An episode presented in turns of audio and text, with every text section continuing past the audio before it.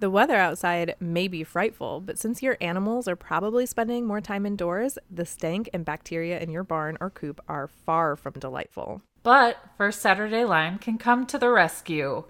It'll help absorb ammonia, aid in deodorizing the enclosure, control bacteria and moisture along with mold, and can be used on any surface, including any bedding, dirt, concrete, stone, you name it. And for a very limited time, you can use our coupon code hashtag drink to get 20% off and free shipping. So go over to firstsaturdaylime.com and use code hashtag drink today and save. And you can use that code every time you lime.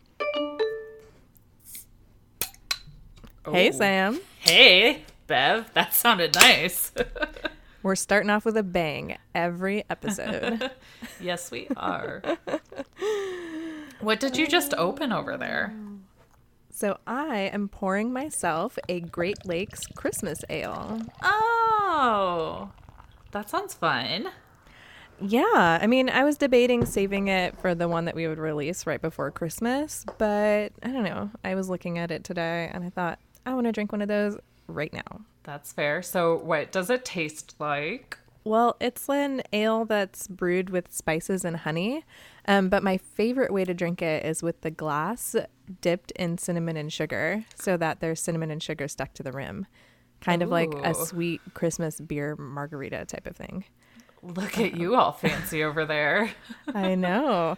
Um, but you know, I didn't dip mine in uh, cinnamon and sugar today because I'm drinking it out of one of our new fancy camping cups. Ooh. Yeah. I got both of them. So today it's the Drink and Farm Give Zero Clucks mug. So, So nice. I Yeah. love that design. It's super cute. so what are you drinking over there? So I have a beer from the Grand Armory Brewing, um, because we have the right to bear craft, is what it says. um, it's a it's a brewery in Grand Haven, Michigan. So second week in a row. Shout out Grand Haven, woo! Um, but it is a white chocolate blonde, and it's a light, crisp, refreshing blonde with a hint of creamy chocolate sweetness, which is true, and it's pretty delicious. I, it's a nice like dessert kind of holiday feeling um, without it being a stout. Since I did a stout the last time we recorded, I wanted to shake it up a little bit. Yeah. So we're both still feeling pretty festive. Yes, yes, yes. This this- Continuing the festive theme. I'm gonna have to get this one again. It's pretty good. Mm, and I'm going to have to go find it because it sounds really good. Yes, I love white chocolate. It's my jam. Our drinks this episode are sponsored by Montana Coom. So cheers, lady. Cheers Thanks for sponsoring our drinks. Yeah, you guys can find her on Instagram at Thimbleworks. She has a little shop and sells um hen or uh what do you call those? The aprons, saddles, hen Chicken saddles? Yeah, Yeah. those. And she's got a cute line of shirts and hoodies and all that fun stuff. So definitely go check it out. Oh yeah, and some of my favorite stuff that I've been ordering from her lately is the um, pillow covers. She has like fun farmy pillow covers, What? which I are need to check those out. time. Yeah, and our tea advent calendar was made by her as well. Oh, fun. I know. Yeah, so her website is thimbleworks.co. And we also have a special code that you can use. It's drink and farm, and you get 10% off at Thimbleworks every time you shop there. So, So yeah, thank you, Montana. You're the bomb.com. mm-hmm. And welcome to We Drink and We Farm Things. Woo! Yay! That's Bev over there. And that's Sam over there. Up. Over. Up there. Up there. Yeah. in case you didn't know, Sam's in Michigan, Bev's in Ohio. So that's why that's supposed to be funny. But Uh yes. Yep, that is exactly why. it's probably not funny if I have to explain it, but you know. Well, sometimes we just got to explain things and then as more people have heard it the first time, then when we do it next time, they can just laugh. and That's we don't have to explain it, That's right? true. Yeah. yeah. Yeah. that sounds right. Um, but yeah, this is a podcast where we drink and talk about farming things and make a shit ton of mistakes and tell you all about them. Oh, yeah. So, in case you didn't know this, Sam and I are not experts in anything. We're just new people to this whole like hobby farming, homesteading, backyard chicken keeping and goat wrangling and duck chasing and oh my gosh, what else do we do, Sam? uh, try to keep bunnies from reproducing. Uh, yeah. I do that. Yeah. Uh, yeah. So that's what we do. We're not experts. We don't cl- claim to be. So if you're expecting expert level advice, we just try to do research and give you the best advice that we have at the moment that we share it. So we'll just leave it at that. But sometimes we like to go off on tangents, clearly. Um, if you really like tangents, you can go over to Patreon and listen to our BS session for free. Yes, the BS session is posted on Patreon the day after we record it, which is usually on a Sunday. So that means every Monday about you can expect a new BS session unless we didn't have time to record one that week. Um, and we talk about all sorts of things that don't necessarily relate to farming. Sometimes there's a little farming in there, but it's just Sam and I chatting about fun, interesting, weird, annoying, funky things that we found on the internet or experienced that week. Because we're people. Yes. Like this week when PETA brought a lot of people together Yes. on the internet with their silliness. So if you want to hear more about that, go to drink is it is it patreon.com slash drink and farm? That is correct. Patreon.com slash drink and farm. But you can also support us over there. Um, we have bonus content up there. So if you pay the $2 a month, you can get bonus clips of stuff that Bev had to cut because it was silly, off topic, or just plain weird. So we like to give that to our Patreon supporters. And then anybody that is $5 and above might get a little gifty occasionally. So we'll just throw that out there if you're interested. Yeah. and uh, don't forget to take our survey. I always have a link to that in the show notes so that you can take it. It is a way for you to give us some anonymous feedback. And it also gives advertisers an idea of who you are and what you're interested in so that they can match advertisers to our podcast to make them more relevant. Also, don't forget to join our Facebook group. We got a couple more people this week. Very exciting. Don't be shy. Find the thread where you can uh, um, introduce yourself to the group um, because we like to know who you are. But it's okay if you just want to lurk. That's fine. I do that in groups all the time. Yeah, lurkers are totally allowed. Um, but we get a lot of great feedback from our Facebook group, and I don't want to jump ahead, so I'll just leave it at that for now. Um, and also, you guys can like suggest topics for us or just chat with us. We're really active in there, and we do help when there's an issue or like to try to answer the question or point people in the right direction. So it's not just like a place for you guys to hang out, we're in there as well, hanging out. So if you like hanging out with us, that's the place to do it. Go ahead and review us in all the places. I think I saw somebody ask if there was somewhere other than Apple Podcasts where they could review us, and the answer is yes. You can review our Facebook page.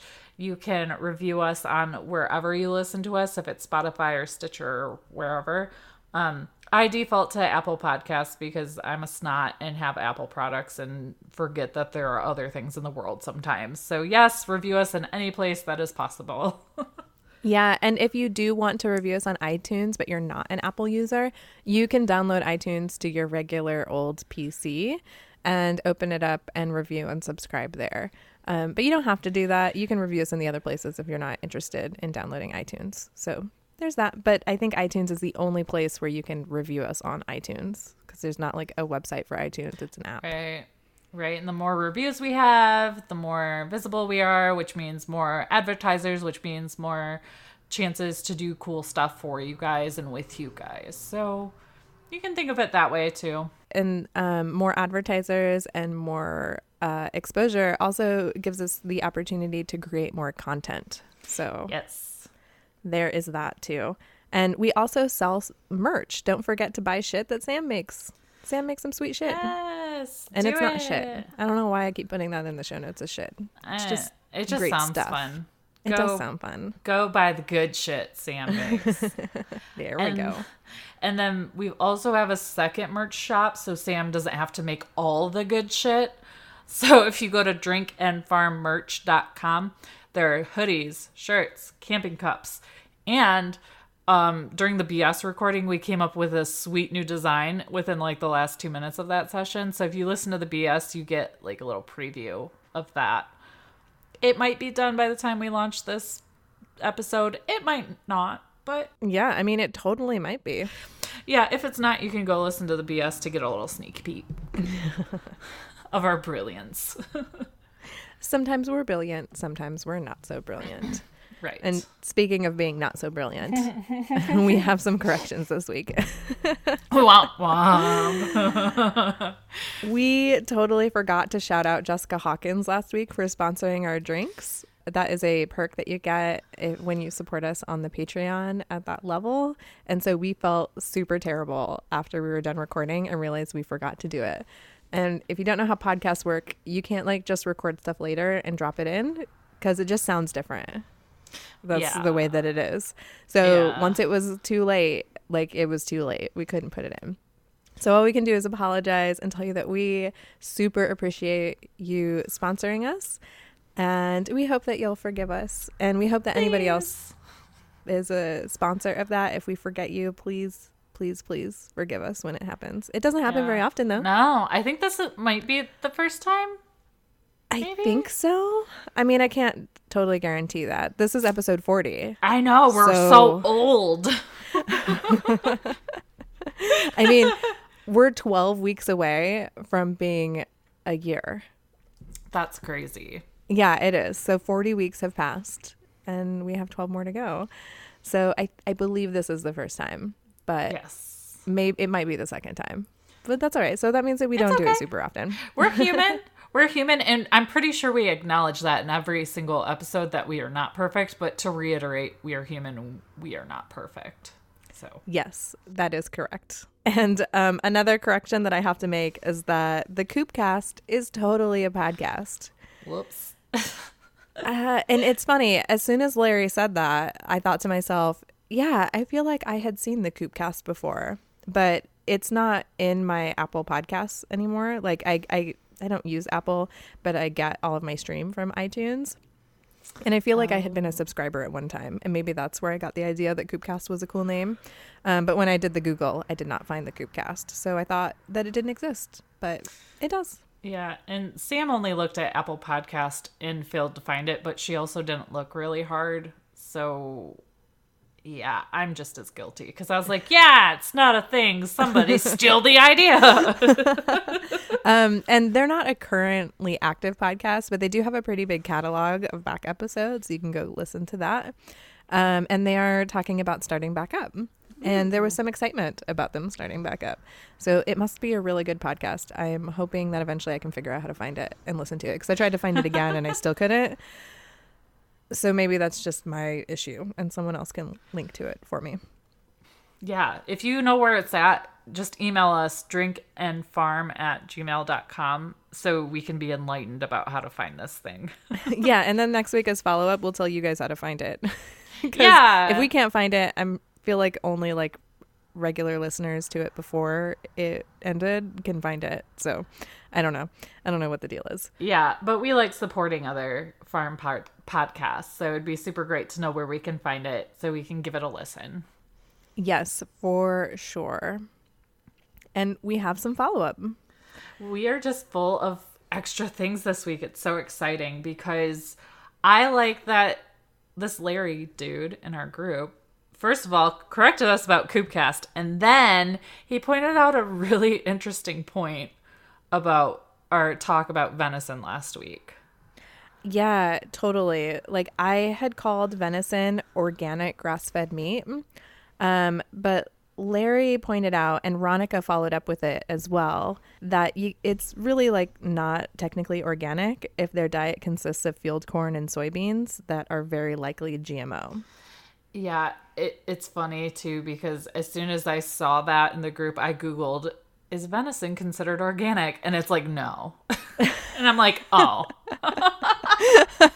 I'm glad that you Googled that. I didn't think to Google it. So, like that, I got that line from a neighbor. A neighbor had said that. He's like, like, what is a better source of like free range, grass fed protein than hunting venison? Because, you know, like you don't have to take care of it, you don't have to do anything. Like, the only thing you have to do is go out, hang out in nature and enjoy yourself, and then, you know, do your hunting. And I thought to myself, yeah, that totally makes sense. Like, what a great way to put that. Um, but no, my brain did not put together the whole eating corn and soybeans and stuff. And it sounded like such a good idea that I just agreed with it and it sounded legit until, you know, Larry and Ronica pointed it out. And then I did a cu- quick Google search and then I was like, oh my God, it makes so much sense now.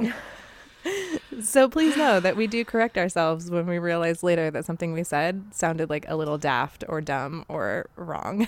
right. I mean, in theory, depending on where you're at and how far the deer go, it could be less or more likely that they're dieting on, you know, field corn or soybean, soybeans that are genetically modified. So we're not thinking of things constantly like through the USDA organic lens, right?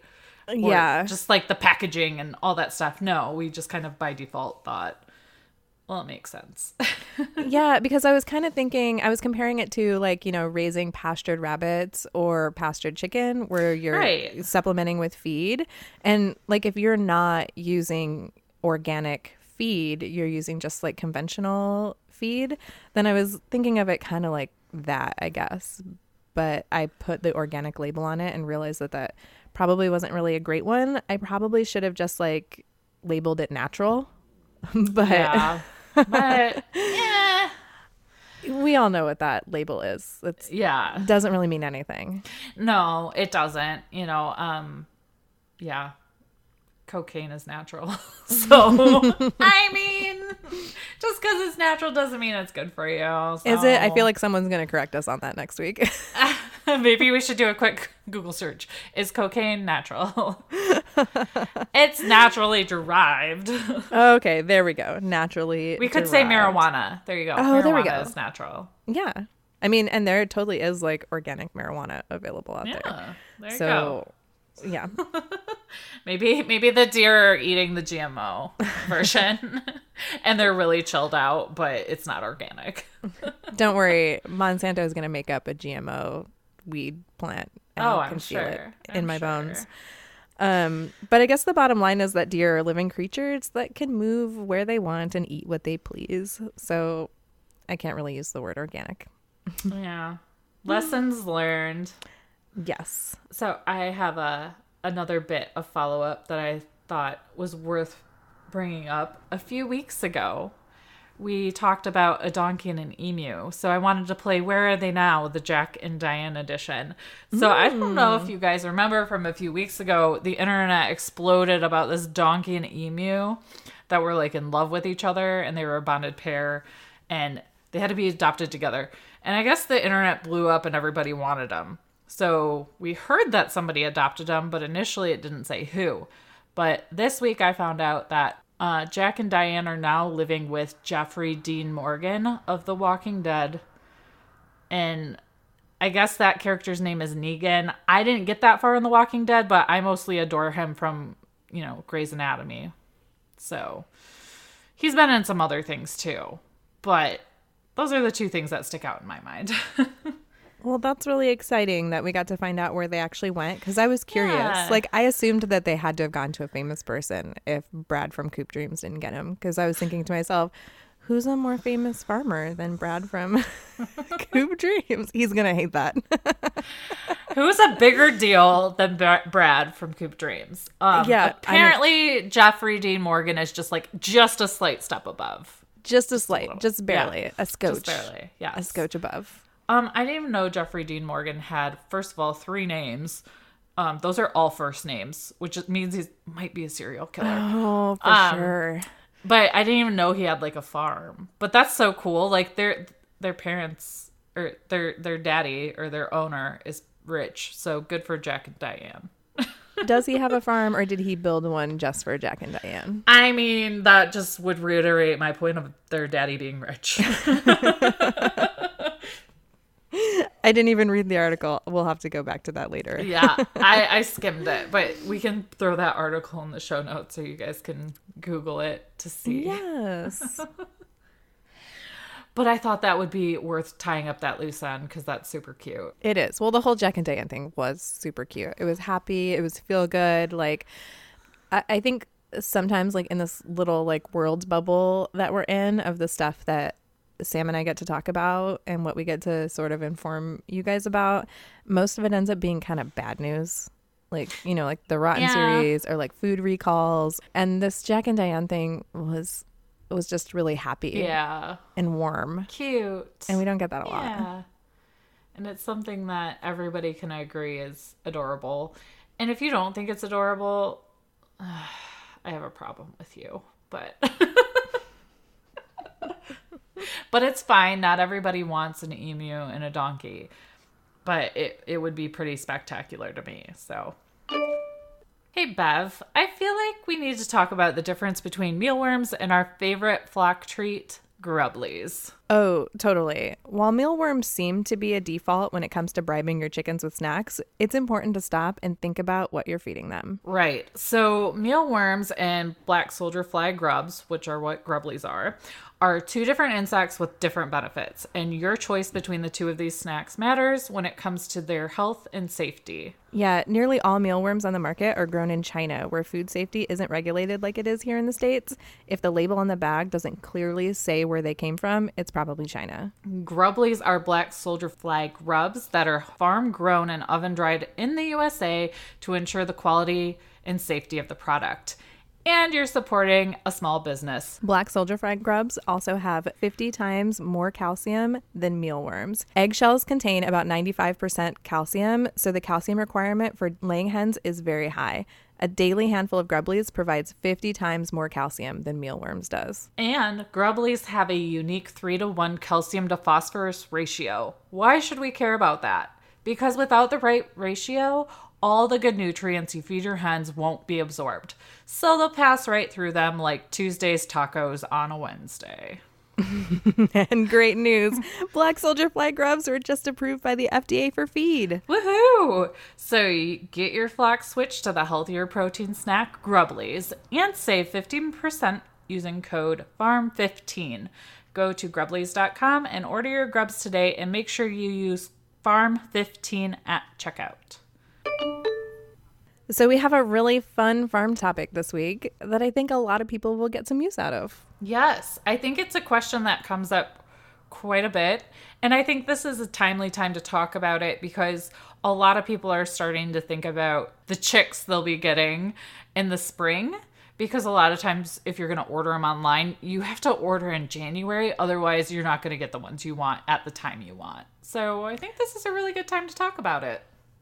Yeah, because when you order new chicks, like the n- number one thing that you're going to have to worry about, besides just like taking care of them and keeping them alive, is how the heck do you introduce them to your existing flock?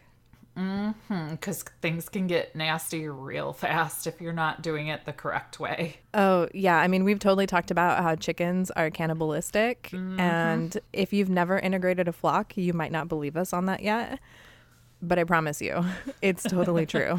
And if you integrate a flock without giving them like the proper time to get to know each other, you'll see it.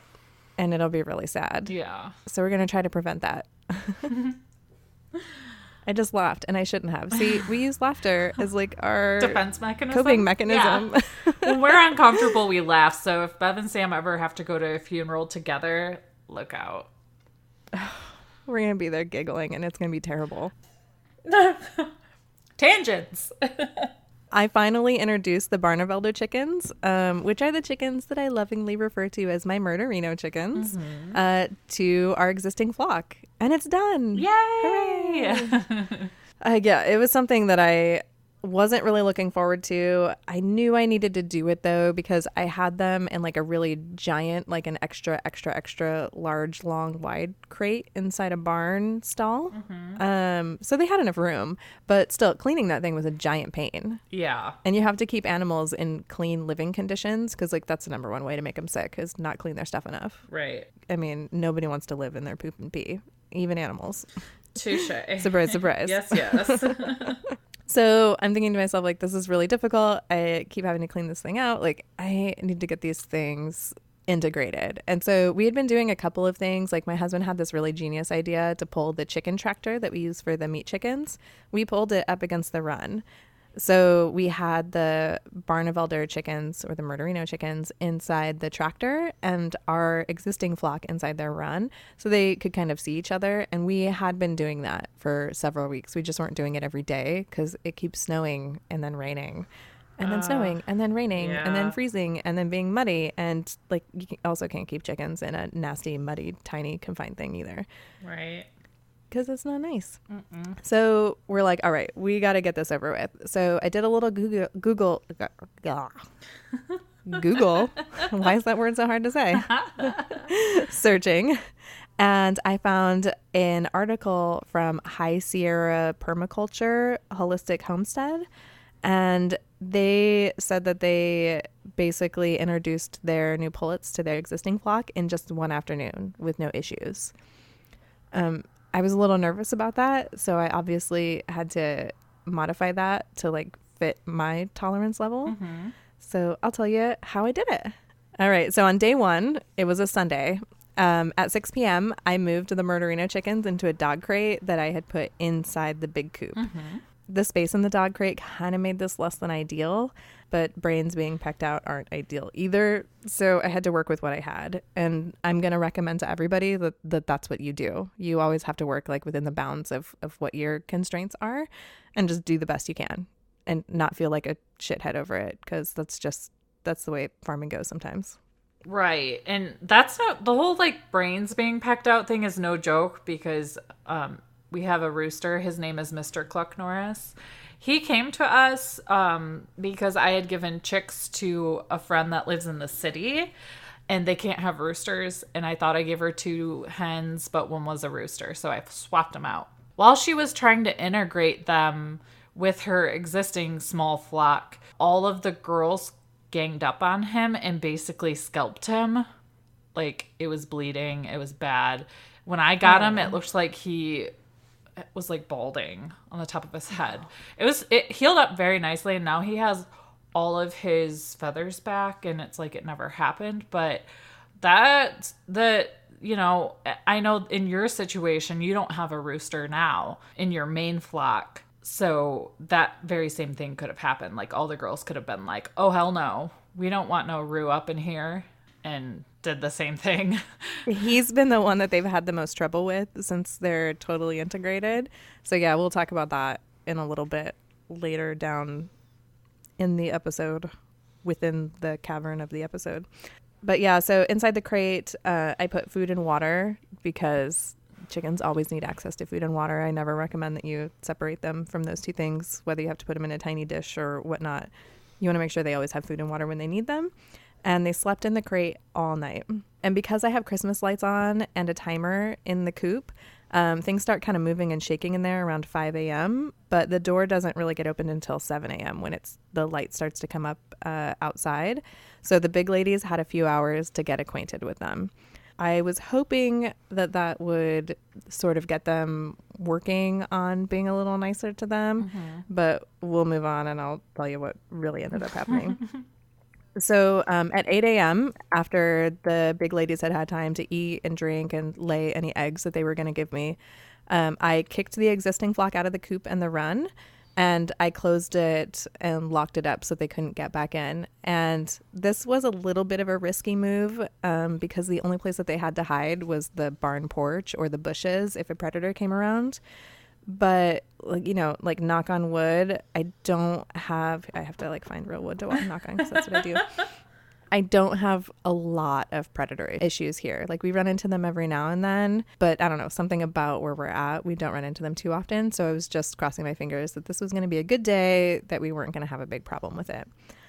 And i was right we didn't have any issues. Um, but the reason why I did that was because I wanted to give the new chickens a chance to roam the coop and run unmolested by the big ladies so that they could figure out, like, this is home, this is where I eat, this is where I drink, this is where all the stuff is at, and get acquainted with it.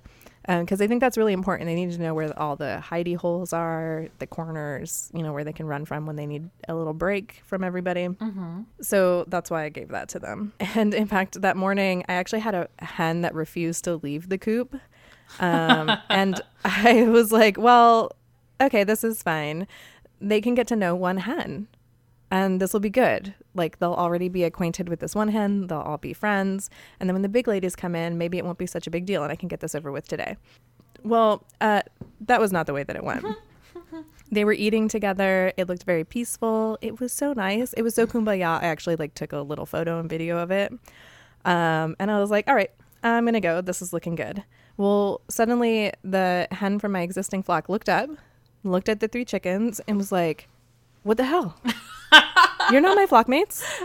And she went like total ape shit on them. Oh no. Like she tried to massacre the three of them and they were like running and cowering and hiding and she, you know, did like her, you know how they do their dinosaur thing where they like arch their neck up, their feathers stick up, their wings get out and they like jump on them. That's exactly what she was doing. So I had to like get her.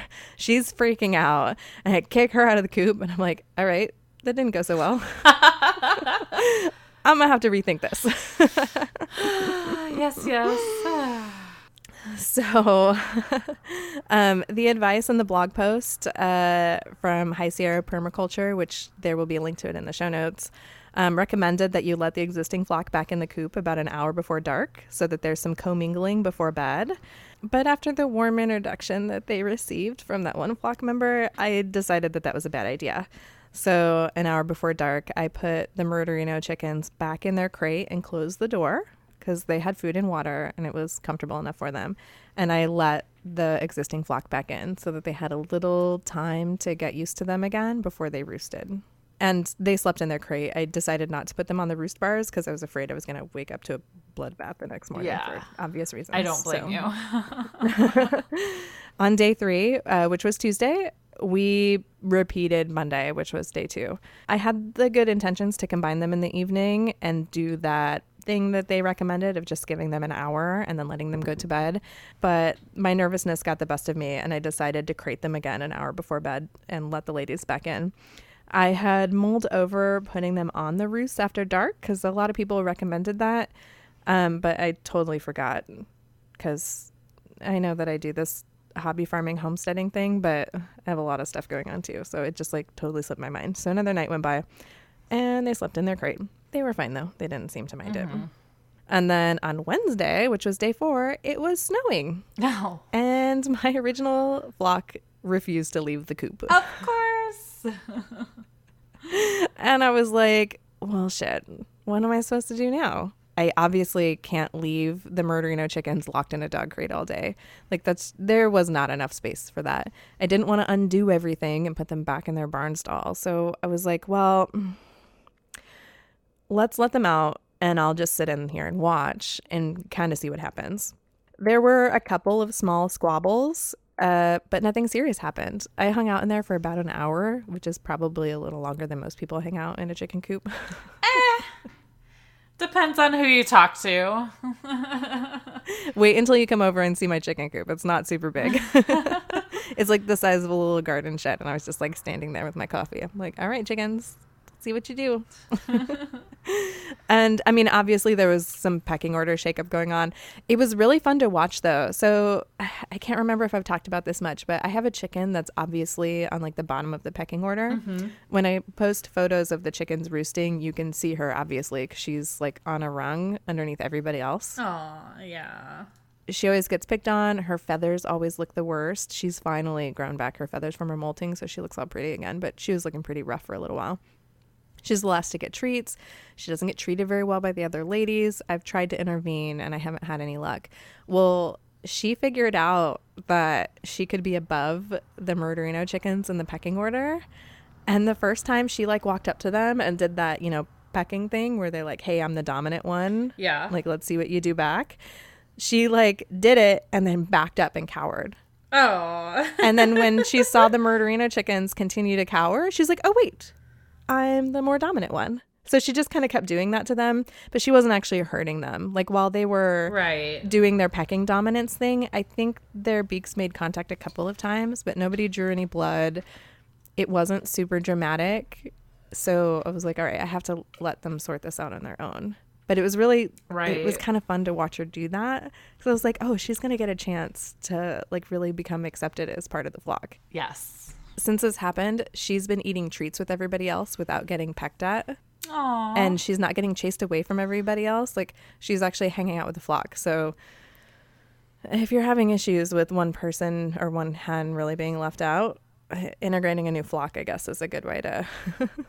It really is, though. I've noticed that too. It's whenever we integrate new chickens in, it's always the one at the back, the bottom of the pecking order that freaks out and tends to have that same behavior. I guess freak out wouldn't be the correct word. Maybe takes a hold, takes the thorns by the rose or the rose by the thorns Takes the rose by the thorns. takes the bull by the horns and like takes that opportunity and seizes it to not be on the bottom of the pecking order. So I, that's definitely a thing, and it's so it is really interesting to watch because usually the head of the pecking order in my flock, she could care less.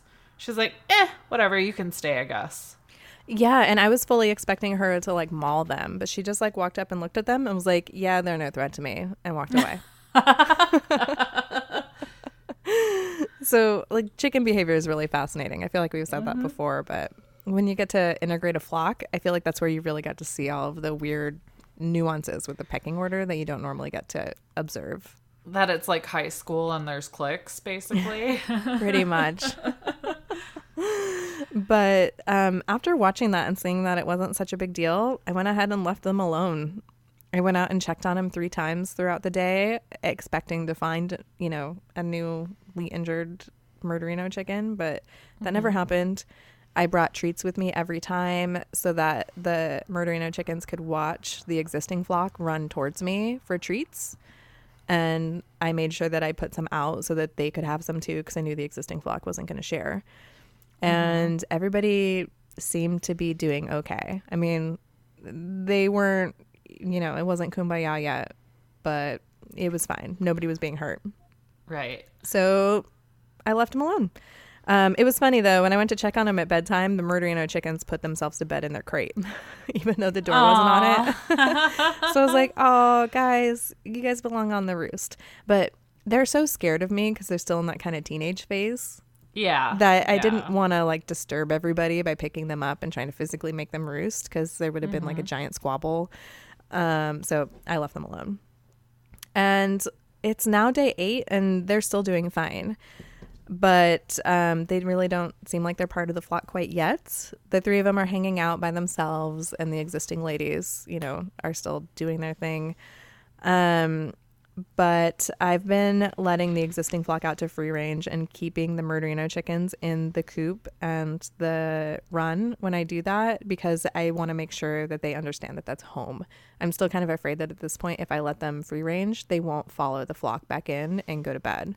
I'll find them somewhere else, or they're they'll wander into the woods and not come back.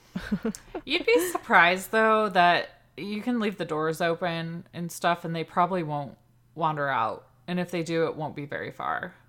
Yeah, I'm hoping that that's the case. And in fact, since I have tomorrow off, I think I'm going to spend some time outside doing some things like in my garden beds, and I'll do that so I can kind of keep an eye on them. Um, but those suckers run. I can't catch them. Yeah, we had our our last smaller flock that we had. I after they would just stay roosting or perched up often because they were just they were scared. I would have to grab them and physically take them outside and put them down to teach them how to go outside because they wouldn't. oh, I mean, these guys are at least going out into the run because that's where the water is. So if they want water, they have to leave the Oh. coop. yeah. yeah yeah so you might be surprised but it's Okay. it's unpredictable so it probably wouldn't be a bad thing to like post up out there for a little bit yeah, I'll at least give them the opportunity and see what they do. They're still not roosting. They were still putting themselves to bed in their dog crate. So I finally took that away this morning so they don't have it anymore. they're gonna be so lost and confused yeah, and I also I did something to our roost today too. I pulled it out from the wall so that it was less of a ladder and like the rungs weren't so high. Okay. So that I was hoping that maybe that would help the chickens on the bottom rung to stop being pooped on because you know it's like more Yeah, at an yeah, outward yeah. angle so that their vents aren't right above everybody. But maybe the Murderino chickens would be brave enough to at least hop up on the bottom one. Um, but I remember my first flock when I put them in the coop the first time. It was a while before they figured out how the roost bars worked and how to roost. Yeah, it but it might help that they see the other chickens doing it. Oh yeah, and and I'm hoping somebody will step up and kind of take them under their wing. Uh, that hasn't happened yet. Was there a pun intended there? yes, because that's what we do. We do fun chicken puns. But I mean, you've integrated tons of chickens. So how do you normally do it? I probably should have just Um, called you and asked you for advice, but I wanted to experiment. It it we actually do something really similar. Um, we have a huge chicken tractor within Cluck- Cluckingham Palace because it's just a big building. I think it's like twelve by twelve or maybe ten by ten. I don't know.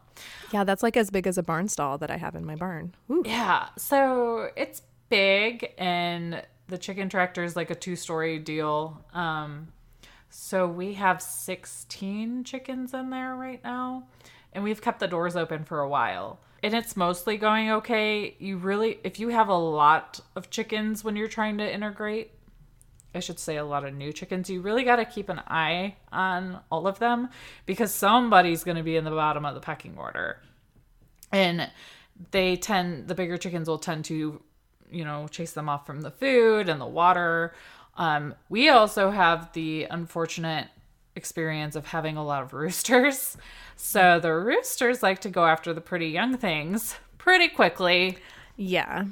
and that depending on their size and their of, of their and their breed and how old they are that can be really bad um I remember reading a blog post from somebody where their entire set of pullets was raped to death by their rooster. Yeah, I had a little Mille Fleur in that flock of sick. It was 18. Oh. One died of I don't know what, but that was before we integrated. The other, I think she was near the bottom, so she wasn't eating, and I think she was getting bred. Yeah. Um, she was technically old enough, but I think because it was a combination of just bullying and that, she did okay in the house for a couple days, but then she ended up um, dying in my arms. So, yeah. So I don't know exactly what it was. If it, I, my hunch is it was a combination of things. Um, but you really got to keep an eye on them. And even if you do keep an eye on them, like I do, s- shit still happens. So when you integrate a flock, more than likely it'll go fine. That's the first time I've lost one from integrating, and we've integrated probably, I don't even know how many chickens, because I keep saying I have like 70, but I know it's probably more than that. now it's like a hundred. yeah. So we've integrated a lot of chickens. Um, so it, it's, you know, when you have higher numbers like that, sometimes shit just happens. But most of the time, um, it goes pretty well using the method that you described. That's basically what we do too. Um, it is better to introduce them at night if you have to do something quick based on the size of your coop. Maybe you don't have room to have some kind of enclosure within your chicken coop at all. Maybe Yeah. it's one of those smaller tractor supply ones. Your best bet is probably putting them in at night when everybody's sleeping. Is what I've heard. I haven't tried that that way, but I've heard that that works. Yeah, and in fact, that was what I had intended to do, but I just ultimately got really nervous because I feel like I remembered you telling me about the rooster. They got pecked by the hens because they were like, "Oh hell no, this is a lady. This is ladies' club." Yeah, and we Stephen Ray no Morris is a man. Yeah, and he has a limp, like a very serious limp. So Oh, I was like, I don't want him to get pecked to death by the ladies when they figure out that he's weak. They haven't. They've been leaving him alone, but poor guy is still limping around. So now I have to start. Now that I'm done integrating them, I try to only do one thing at a time because it gets really overwhelming when you try to tackle too many issues at once. Now Right. that they're integrated, I'm gonna start trying to figure out what's wrong with his leg. I, I think he might just have like a pulled muscle that can't heal because he can't rest. Right. That would make sense. So what you could do is separate him in a smaller crate, but then you'd have to reintegrate him again. Well, and I was thinking of keeping him in a crate within the coop so that he wouldn't have to be reintegrated. Like just, you know, I mean, I know it's cold, but keep him with food and water like inside, you know, like one of those saddle things where he can't get out and walk. Mm-hmm. So he can still go to the bathroom, he can eat, he can drink, he can keep an eye on everybody else. He's not being separated. Um, but his leg can heal. But I read a really good blog post, and I'm going to give this a try first if you give them like a half of a baby aspirin and they start walking normal, then it is like a sprained muscle type of thing Oh. because they don't realize that there's anything wrong with it. Okay. That's what he said in this blog post, and I'll try to find that and link to that in the show notes too, so that everybody else can kind of see what they think of that. And I'd love to see what you think of that also. Um, and so once they and once he recognized that like the hen didn't limp anymore once she got the half a baby aspirin, he just uh, kept her resting, gave her a half a baby aspirin so that she didn't feel it for a little while, and then when he let her go without baby aspirin after like a week, she was walking normal and it was fine. Oh, Yeah. Interesting. Yeah, I had a chicken that had a limp for a while. That was pretty bad, and I think she like sprained it when she jumped down off the roost or something. Mm. But I didn't know what to do, so I just kind of kept an eye on her, and then it went away.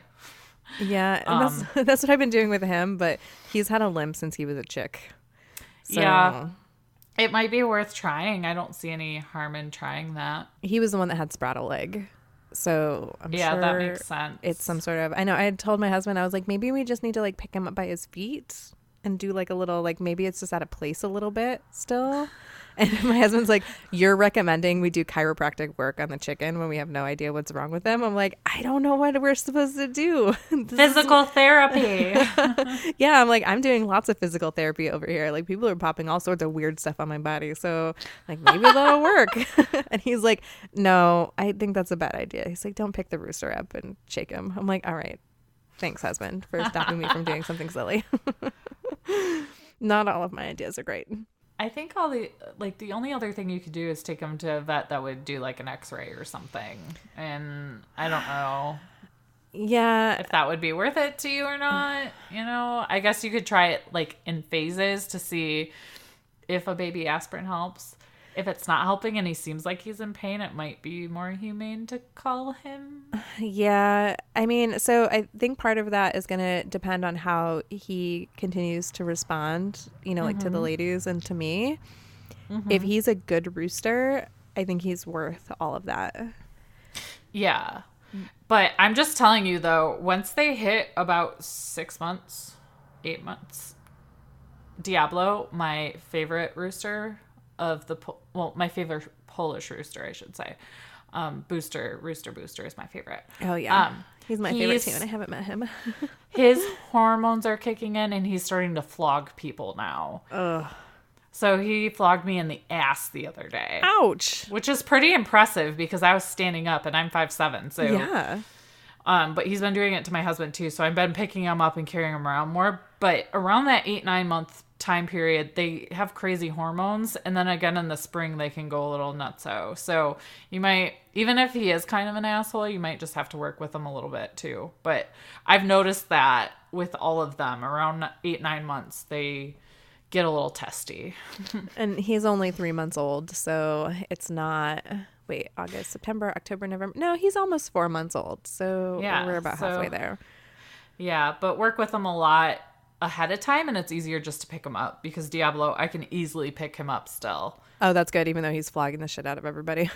Right. And then he just remembers where he came from and where he could end up if he doesn't calm the F down. yeah. My chicken medic bag is a good thing to carry chickens around in. Ooh, yeah. Mm, Henny and Rue shout out right there. Woohoo. So I wanted to do a, a quick little shout out to my part duck, part turkey, part dinosaur Muscovy ducks, um, Chewy and BB-8. Yes, my ducks have a Star Wars theme. I love it. Um, we had a hawk visit recently, and the whole flock was out, um, and all the ducks were out. And you know, like I said, we have quite a few roosters, so I expect that the flock is protected pretty damn well. But it was actually the Muscovies that chased the the the hawk off. They were like so ready to kick ass and they like flew up at the hawk to scare it away.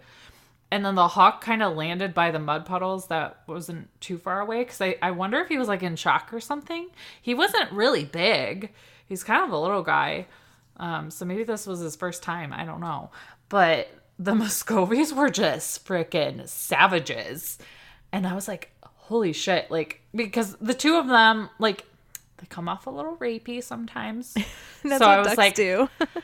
I was like, maybe I shouldn't have both of them, but they totally won me over that day and they earned their grubblies because they saved the flock from somebody getting picked off.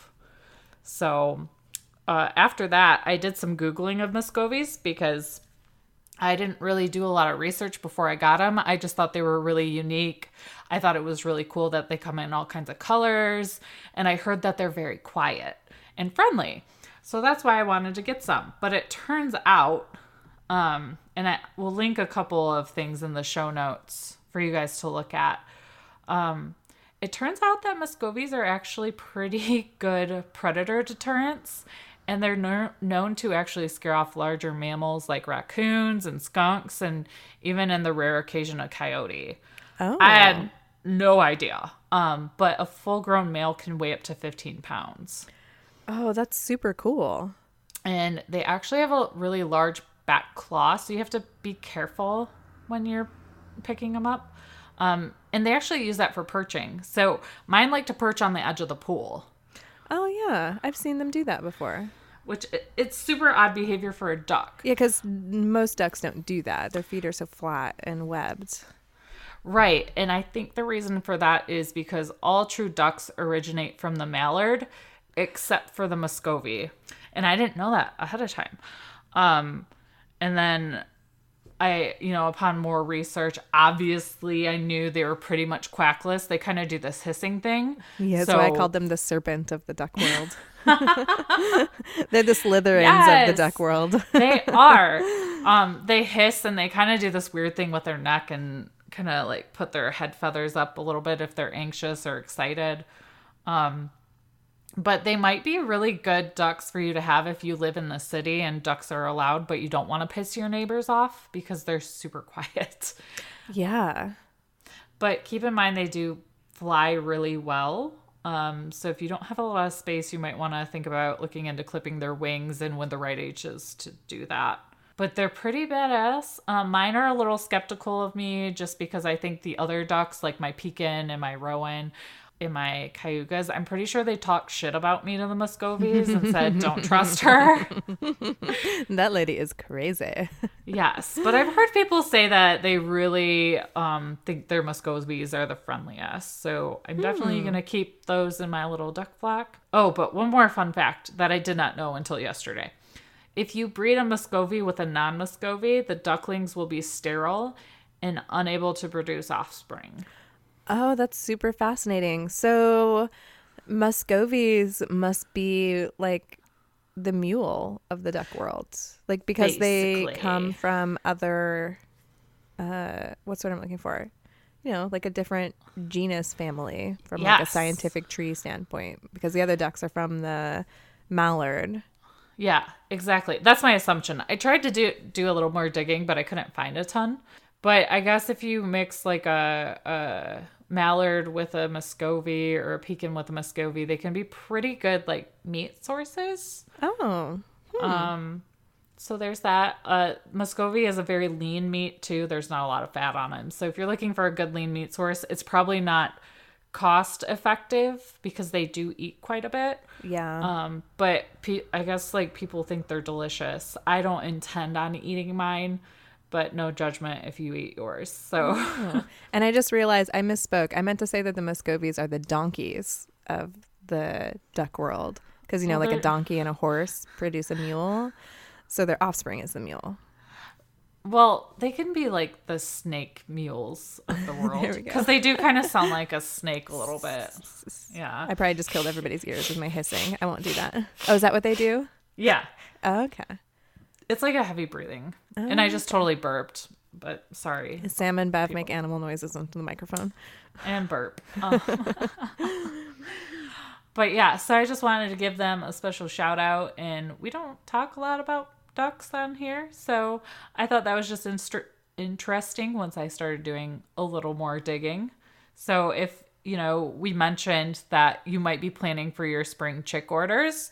If you need to start planning for your ducks, um, ducks actually or Muscovies actually don't ship well, so you probably won't be able to find ducklings for sale in a small quantity. If you want Muscovies, you're better off trying to buy hatching eggs, um, which is like gambling because you never know how many are going to hatch in an incubator, or just kind of looking around locally to see if anybody else has Muscovies that is and is willing to sell you those hatching eggs or let Mama Muscovy hatch them because apparently they're really good moms and good incubators. so.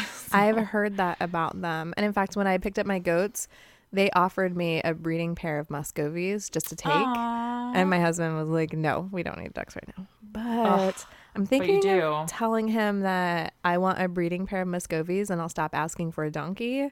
And then, like, three months later, I'll start asking for a donkey again, anyways. I like that plan. That's how I kind of work things over here too. Like I've been eyeballing Great Pyrenees puppies for a long time. oh, yeah. But when we lost Benny, I started pushing for a kitten once I found out that people across the road had kittens and they would be free. And then I was like, it can be my Christmas present. but you know, I'll be like pushing for a puppy again in like three months. So, Yeah. Especially when spring comes around and, like, all the babies are, are around. Ah. And Ugh. I realized we haven't followed up on your barn cats in a while. Are they out and doing their thing in the barn?